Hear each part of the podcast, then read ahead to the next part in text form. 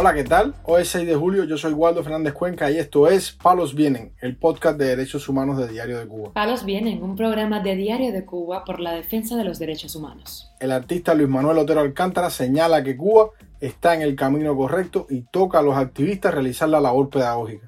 El preso del 11J, Marcos Alfonso Breto, se encuentra en riesgo de deportación en las islas de las Bahamas.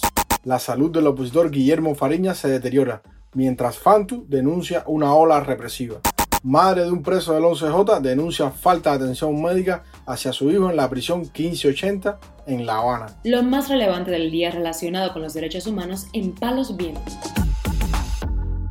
Comenzamos informando que el artista Luis Manuel Otero Alcántara pudo enviar un audio desde la prisión de Guanajay a la curadora de arte Claudia Yenluí, en la que hizo algunas reflexiones sobre la situación actual de Cuba y su optimismo para con la libertad de su país, informa el portal Martín Noticias. Yo creo que Cuba está en un buen camino. Yo creo que Cuba estuvo en buen camino. Está. Eh, no ha dejado de estar en un buen camino. Yo siempre advertí hace dos años y días antes del día 11 que podía pasar un día 11, que pasar un día 11 era sencillo. Las que pasó, como si fuera un gurú adivino, modestia aparte. Lo que siempre advertí también era que el cubano estaba preparado para por qué salir a la calle. Tú sales a la calle por tu desesperación, por todo, te dan un poco de todo, te ponen la vida al momento de regresar a la casa. Y así ha pasado todo este tiempo. Desde su óptica, Otero Alcántara considera que en manos de los activistas, de los seres que asumieron la responsabilidad por Cuba y para Cuba, al costo que sea, está la responsabilidad de educar a los ciudadanos en la lucha cívica. Yo creo que en manos de los, de los, de los activistas, de los, de los seres que, que, asumieron la responsabilidad de trabajar por Cuba y para Cuba, a costo que sea, entre ellos me incluyo. Nuestro trabajo es pedagógico, enseñarle a la gente por qué, cuando estés en la calle, luchan por qué, ¿entiendes? Entonces yo sí creo que ahora mismo hay, están tomando desde la intuición de una prisión que apenas tengo conectividad con la calle. Eh, yo creo que existe, yo creo que, ese camino está y que no se ha torcido. Lo que pasa es que después de un gran golpe como un mil presos, dos mil y presos, cualquier realidad se lo resiente. Pero el deseo de libertad está perenne y inclusive se dan, se dan chispazos de, de, libertad a pesar de toda esa represión. El líder del movimiento San Isidro resumió así sus expectativas de cara al futuro. Mis expectativas son nada, mis expectativas son la libertad. Eso yo creo que está en el camino. Así que vemos en el camino, yo quede en el camino, quien quede en el camino, va a estar. Y no vamos a ser los primeros últimos héroes, por llamarlo algún nombre, que quedemos en el camino. Pero ya está ahí. Aparte, estamos hablando de economía, la economía es una ciencia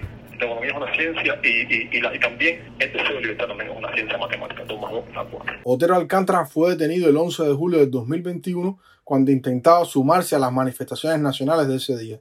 El artista fue juzgado casi un año después y sentenciado a cinco años de cárcel, una condena que levantó la repulsa de diversas organizaciones de derechos humanos y artistas en todo el mundo occidental. Informamos además que el preso político del 11J, Marcos Antonio Alfonso Breto, que se escapó de la isla y fue detenido en Bahamas, se encuentra en pésimas condiciones en una cárcel para migrantes de ese país y en peligro de ser deportado a Cuba, informó en Twitter el activista Alberto Fonseca. La denuncia hecha por Fonseca consiste en dos videos en los que la madre de Alfonso Breto denuncia las condiciones actuales en que se encuentra su hijo. Él solamente tenía 19 años cuando lo cogieron, se manifestó pacíficamente y lo cogieron preso. Después le empezaron a dar base, prefirió tirarse al mar y fugarse antes de estar preso aquí en Cuba. Fue a parar a las Bahamas, donde las Bahamas tiene convenio con Cuba y lo metieron preso. Cuando le dieron que le a deportar, tuvo la oportunidad de fugarse. Se fugó y lo volvieron a coger.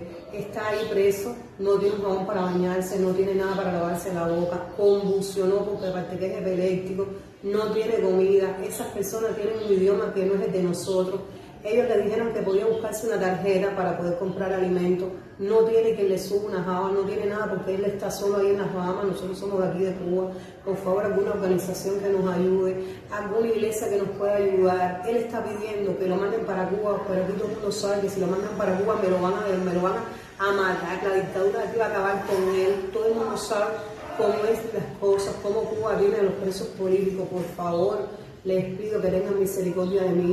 El prisionero político cubano está con una medida de prisión preventiva de ocho meses en Bahamas. La madre pidió a organizaciones internacionales, iglesias y abogados que intervengan por su hijo.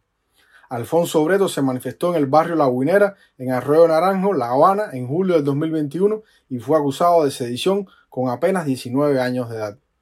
Salió de paz en noviembre del 2022 y decidió no volver al campamento donde cumplía una condena de cinco años de trabajo correccional con internamiento.